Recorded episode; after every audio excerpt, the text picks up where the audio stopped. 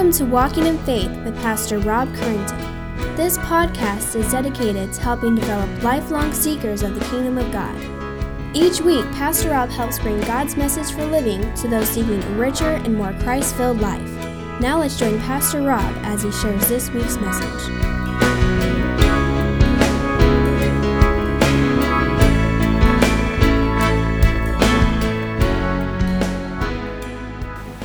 Well, if you were here last week, you heard Dustin give a rousing, lift them up, hands in the air, inspiring, pump it up message of let it out, shout it out, worship and adoration of God Almighty. It was fantastic. It was thrilling, made you want to get up and shout, got this place rocking.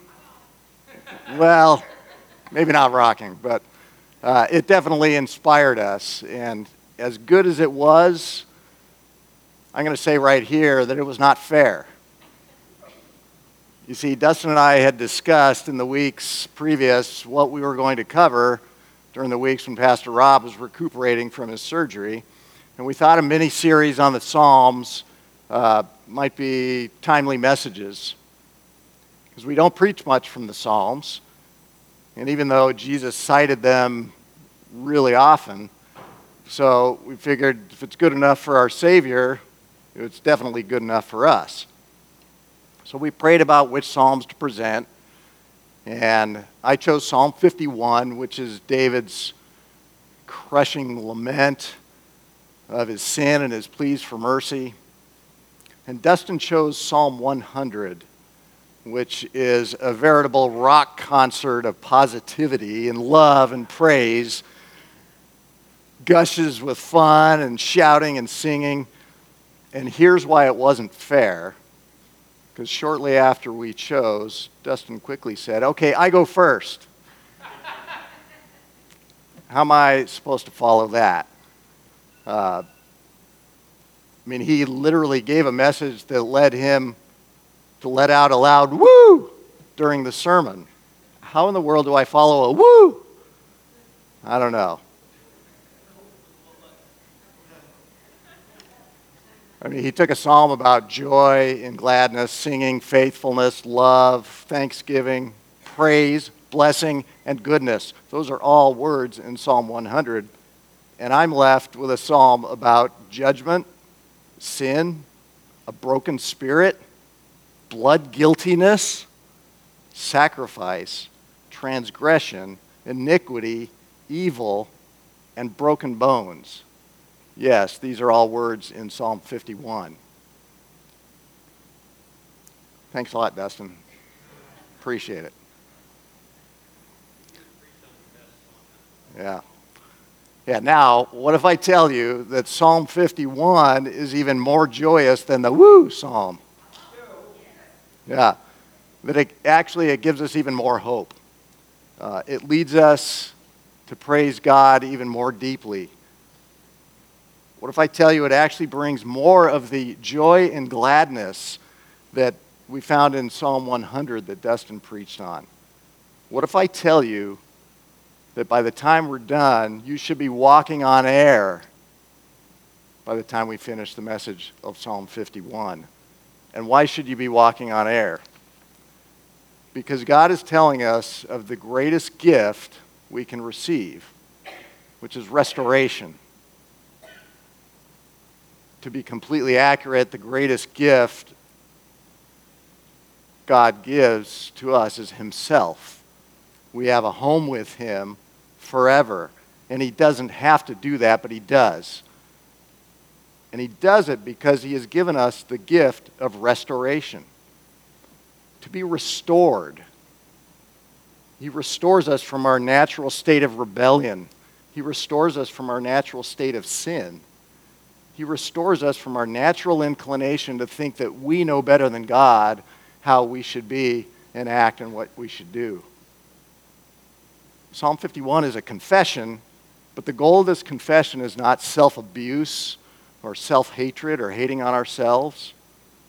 It's about showing God's presence and God's faithfulness and how God alone renews the joy and the gladness that faithful Christians have in God's presence. It's about God restoring to us the joy of His salvation. Why should you be walking on air by the time you hear the message of the psalm? Because you're a sinner. And because I'm a sinner. David was a sinner. Bad sin, a hideous sin, helpless, sinister sin. And yet God looked upon him, and he looks upon us if we call him Lord, and he declared him righteous before God's throne. God says he put away David's sin. I mean, it's like God basically said, I know you're awful. I know you sin. You're sinful. But I have more mercy than you can ever imagine.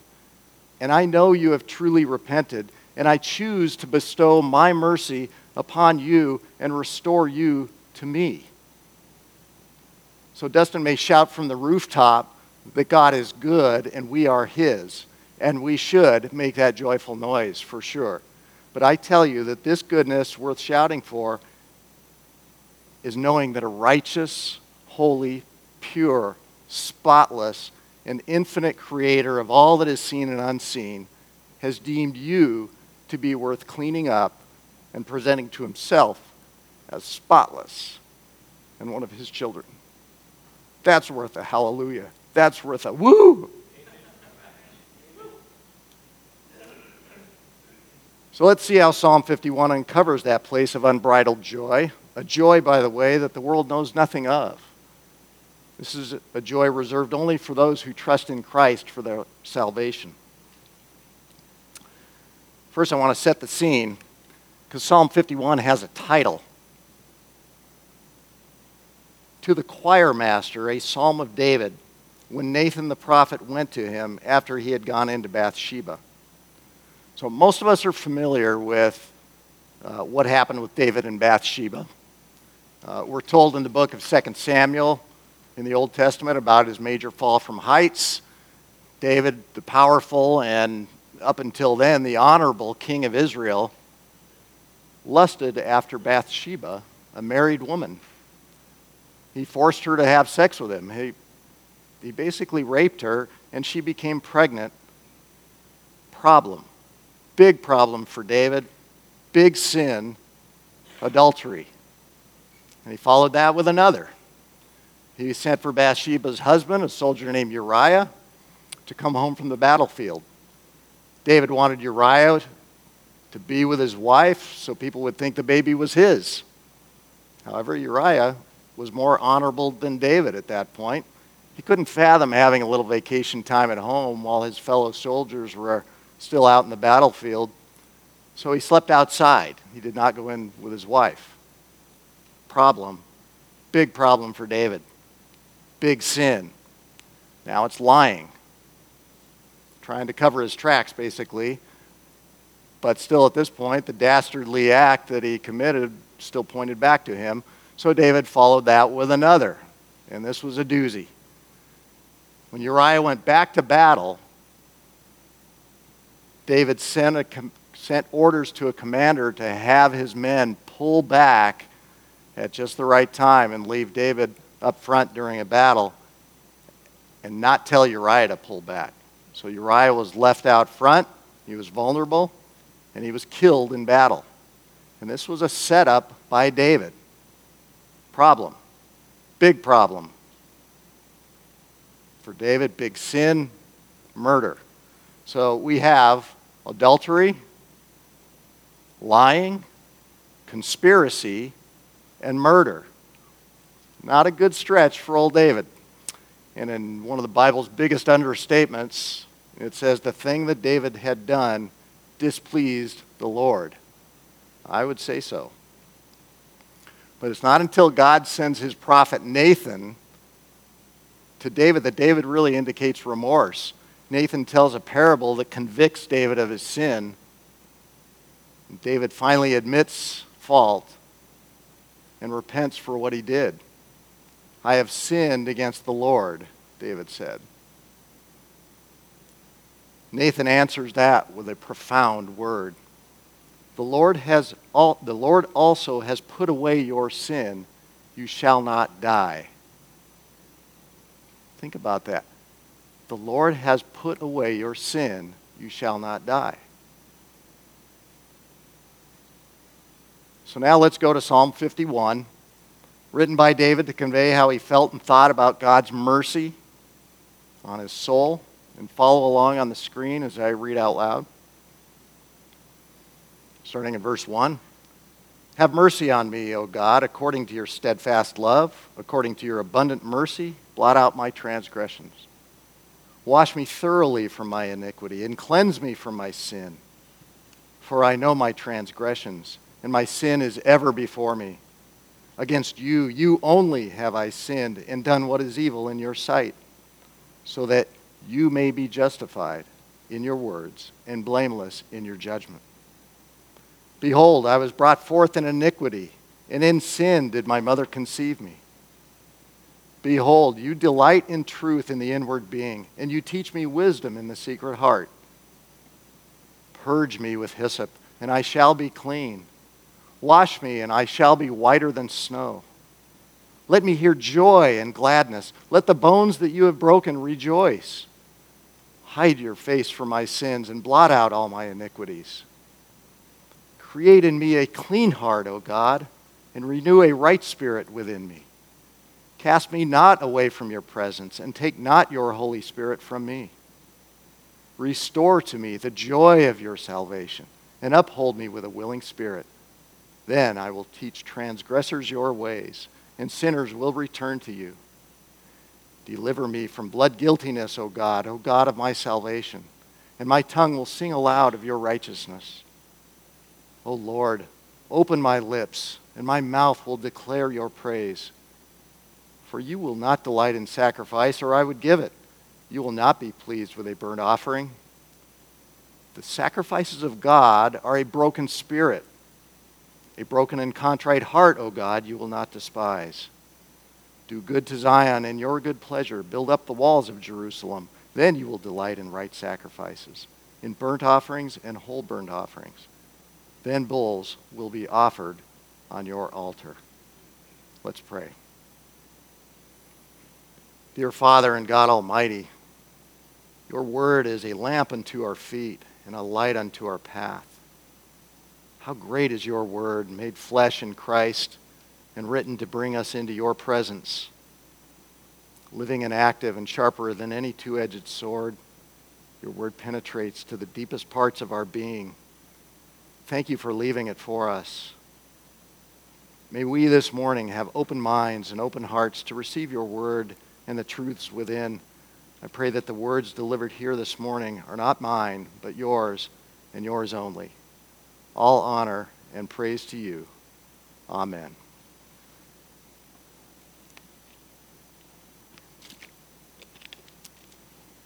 So, how vast is God's mercy?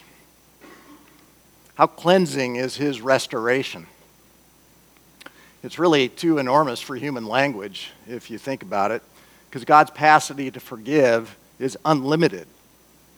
He never runs short of the ability nor the desire to forgive you and me from all the wretched things that we say and do and think. It is unlimited.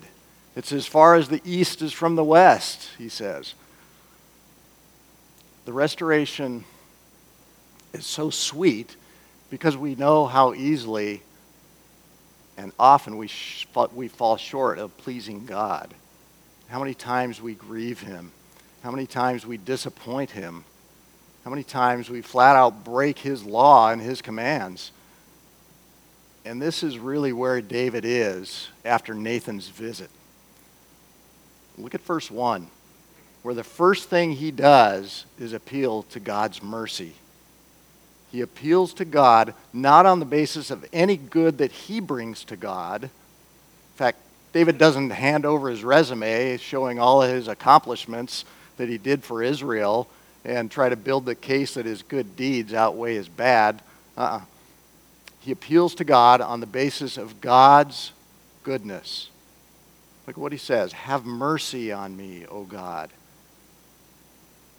according to your steadfast love David cries, and according to your abundant mercy. Three times he cries to God on the basis of God's goodness, not his own. Now, David was a man after God's own heart, and he knew the Old Testament scriptures. We read it earlier. He grabs hold of God's promise in Exodus 34 in verses 6 and 7, which says, The Lord, the Lord, a God merciful and gracious, slow to anger and abounding in steadfast love and faithfulness, keeping steadfast love for thousands, forgiving iniquity and transgression and sin, but, by, but who will by no means clear the guilty.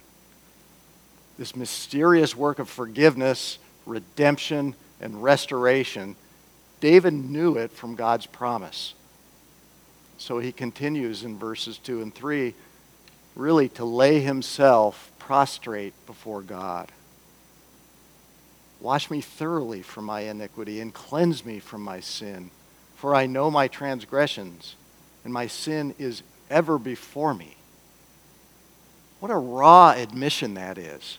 My sin is ever before me. It speaks of the perverse nature of sin. While we know God offers unimaginable forgiveness and cleansing, it doesn't take away the fact that it happened in the first place. And we can't rewind time and erase what happened. David can't undo what he did to Bathsheba and Uriah. But God does offer to remove the penalty and the power of sin, just not its presence, as Pastor Rob has taught us well over the years. The presence of sin is ever before us. Now, who is sin against? Do we sin against people? David's sin, it harmed people, but it was sin against God and his law. All sin is sin against God's holy and just law. And David recognized this. Look at verse 4. Against you, you only have I sinned and done what is evil in your sight Again, this is his confession, his lament to God.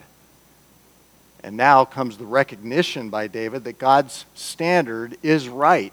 His standard is just, and his standard is perfect. The rest of verse 4 that you may be justified in your words and blameless in your judgment. See, God was perfectly within his rights to condemn David as a lawbreaker and to mete out his consequences.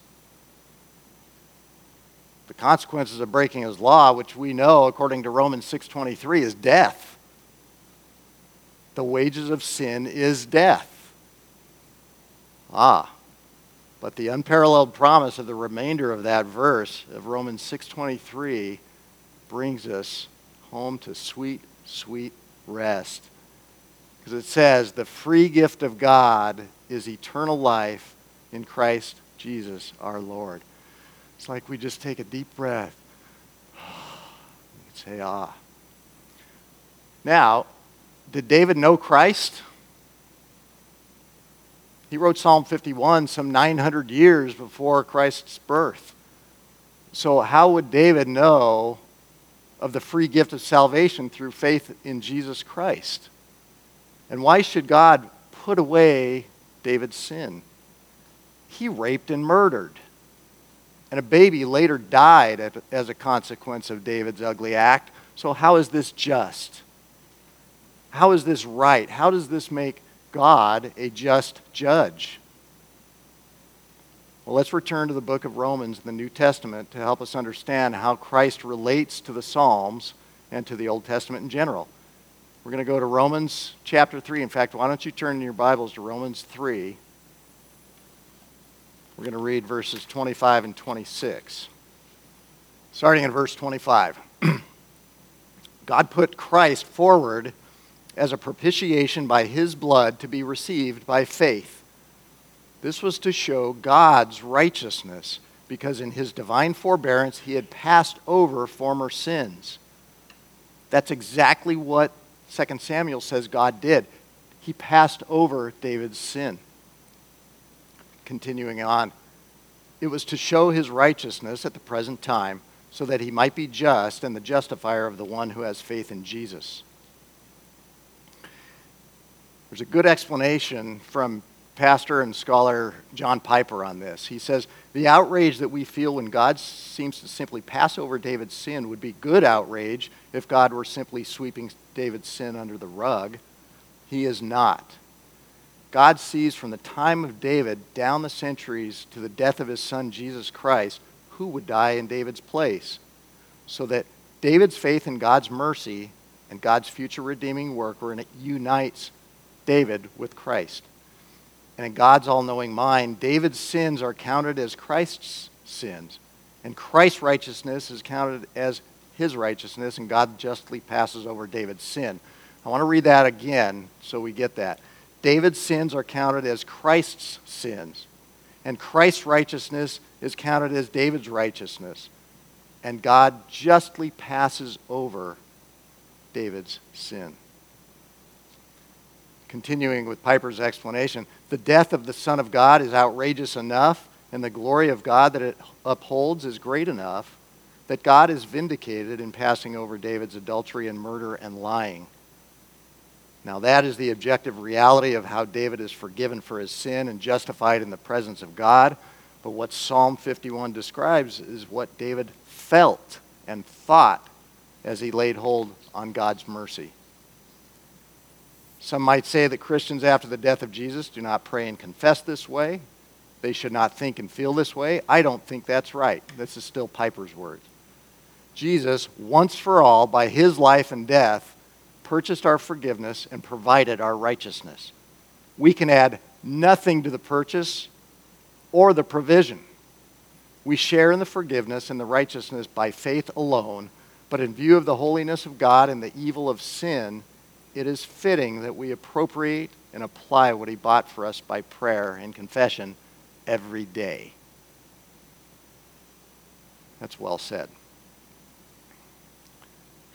Now, many read Psalm 51 and zero in on David's confession. And indeed, he is conve- confessing to be a reprobate sinner in all of its ugliness. But the message is not to be focused on David, however repentant he reveals himself to be. Unless confession and repentance is followed by forgiveness and by restoration, it's a vain exercise.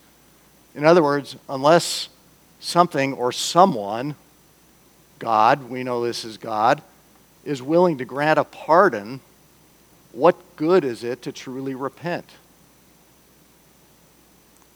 Therefore, the message of Psalm 51 is not as much about confession as it is about God's goodness, even amid the faithful person's despair. It's the message of God's sovereignty to restore, restore whom He restores and know that it is good. It is the message of God reaching down to us to do the work of restoration that we're unable to do. Sounds like a familiar message. It is. It's the message of the gospel. With humankind utterly unable to restore ourselves to God's standards, even his chosen people of Israel, God reaches down through his only begotten, Jesus, God the Son, to do the work of restoration we are unable to do. Jesus put away the sin of all who will come to him and confess their sins and repent of them. And Jesus died on the cross to do this. Now, David didn't have the gospel as we have it. He predated Jesus in the flesh, yet he knew God's promises to deliver his people and to be faithful to his promises. So David took hold of the future promise of Yahweh, the Lord, to bring a Messiah that would save people from their sin. David recognized sin for what it is it's hated by God.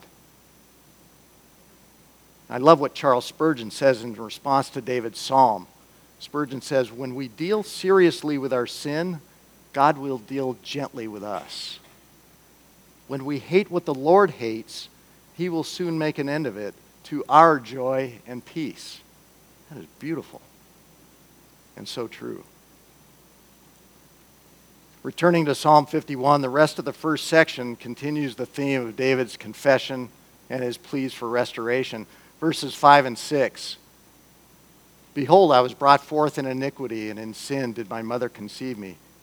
Behold, you delight in truth in the inward being, and you teach me wisdom in the secret heart. Now, in verses 7 through 9, David moves into acknowledging God's promise of restoration and begging for it. Look at verse 7 Purge me with hyssop, and I shall be clean.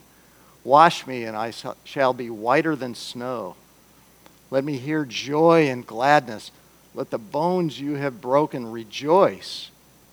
Hide your face from my sins and blot out all my iniquities. Verses 10 through 12 are just a beautiful song that we have sung here many times. I don't know if you picked up on that. Verses 10 through 12 Create in me a clean heart, O God, and renew a right spirit within me. Cast me not away from your presence, and take not your Holy Spirit from me. Restore to me the joy of your salvation, and uphold me with a willing spirit.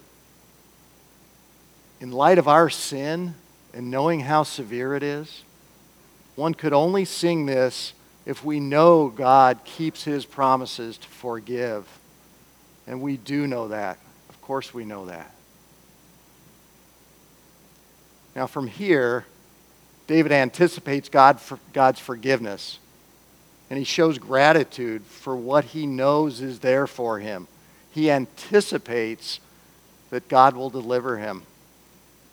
And he offers the response that naturally flows from when we are pardoned from wrongdoing. When you're pardoned, your natural response is exactly what we read here. David says, He will teach transgressors your ways. He will sing aloud of your righteousness, and He will declare your praise. When we are pardoned, we want to tell everybody. We are so grateful that we can hardly keep it to ourselves. Now, in Psalm 51, an interesting section opens up here. David begins to contrast the true motives of the heart with the actions of the Old Testament, Testament sacrificial system. So he's comparing from the heart versus base actions. He says in verses 16 and 17, For you will not delight in sacrifice, or I would give it. You will not be pleased with a burnt offering. The sacrifices of God are a broken spirit. A broken and contrite heart, O God, you will not despise. As John MacArthur notes, Ritual without genuine repentance is useless. I like that. Ritual without genuine repentance is useless. But when the motive is pure, sacrifice is accepted. It's acceptable. Do you remember Abel and Cain? They both offered sacrifices to God. Abel's was accepted because his motive was pure. Cain's was not. That makes all the difference. God looks on the heart. We know that. And we see in the final verses of the psalm that this is true. This truth extends through the whole body of God's people. Do good to Zion in your good pleasure. Build up the walls of Jerusalem. Then you will delight in right sacrifices, in burnt offerings and whole burnt offerings. Then bulls will be offered on your altar. I will finish with this. Um, how many times have you taken for granted a function or a part of your body? We don't think much about the wonderful opposable thumb until we don't have it or we can't use it or it's hurt. We don't think much about the tough, never ending duty of full weight bearing of our heels until we have to have surgery to remove a bone spur then we really appreciate. Ask Pastor Rob how much he took for granted weight bearing on our heels before a couple of weeks ago. Yeah. We don't appreciate our senses of touch or smell or sight really until we don't have full use of them. Well, likewise, we wouldn't know good unless bad. joy and less heartache, bliss and less suffering, beauty and less ugliness, sweet and less salty, harmony and less discord, fulfillment and less emptiness, or victory and less struggle. We know joy comes from the challenge. I like the statement standing on a dry riverbank is never so appreciated unless one has been rescued from drowning in the water. I like that. Augustine, in his great work Confessions, put it this way The greater the peril of the battle, the more the rejoicing of the triumph. So true. A team that wins a game in a blowout against an easy opponent is pretty ho hum afterward. They were expecting to do that. But let that team fall behind against a tough opponent and scrape and scratch and claw and come back and ultimately win. And that team is jumping for joy afterwards on the field or, or on the court.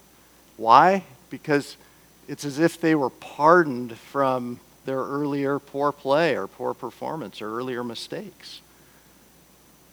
And David's confession in Psalm 51 encapsulates this so well, I believe.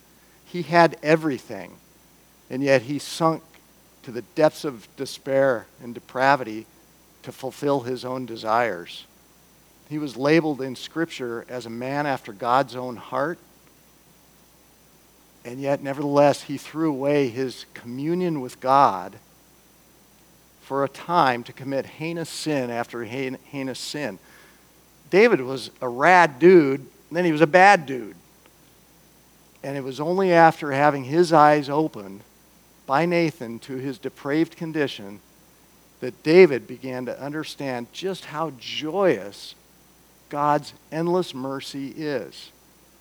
And I dare say that this is God's greatest gift restoration, forgiveness, pardon, justification, cleansing, deliverance. Christ Himself. We hope you have enjoyed this week's Walking in Faith podcast. We encourage you to share this podcast with others in order to help spread God's message to all those in need. If you have any questions or comments, we would love to hear from you. Email us at walkinginfaith at orangevilla.org. You can help us spread this podcast by writing a review at iTunes, and don't forget to visit us online at orangevilla.org. There you will find more information about our ministry, as well as share your thoughts, submit prayer requests, and find out how you can help others to grow in God's love. Until next week, may God bless you in everything you do.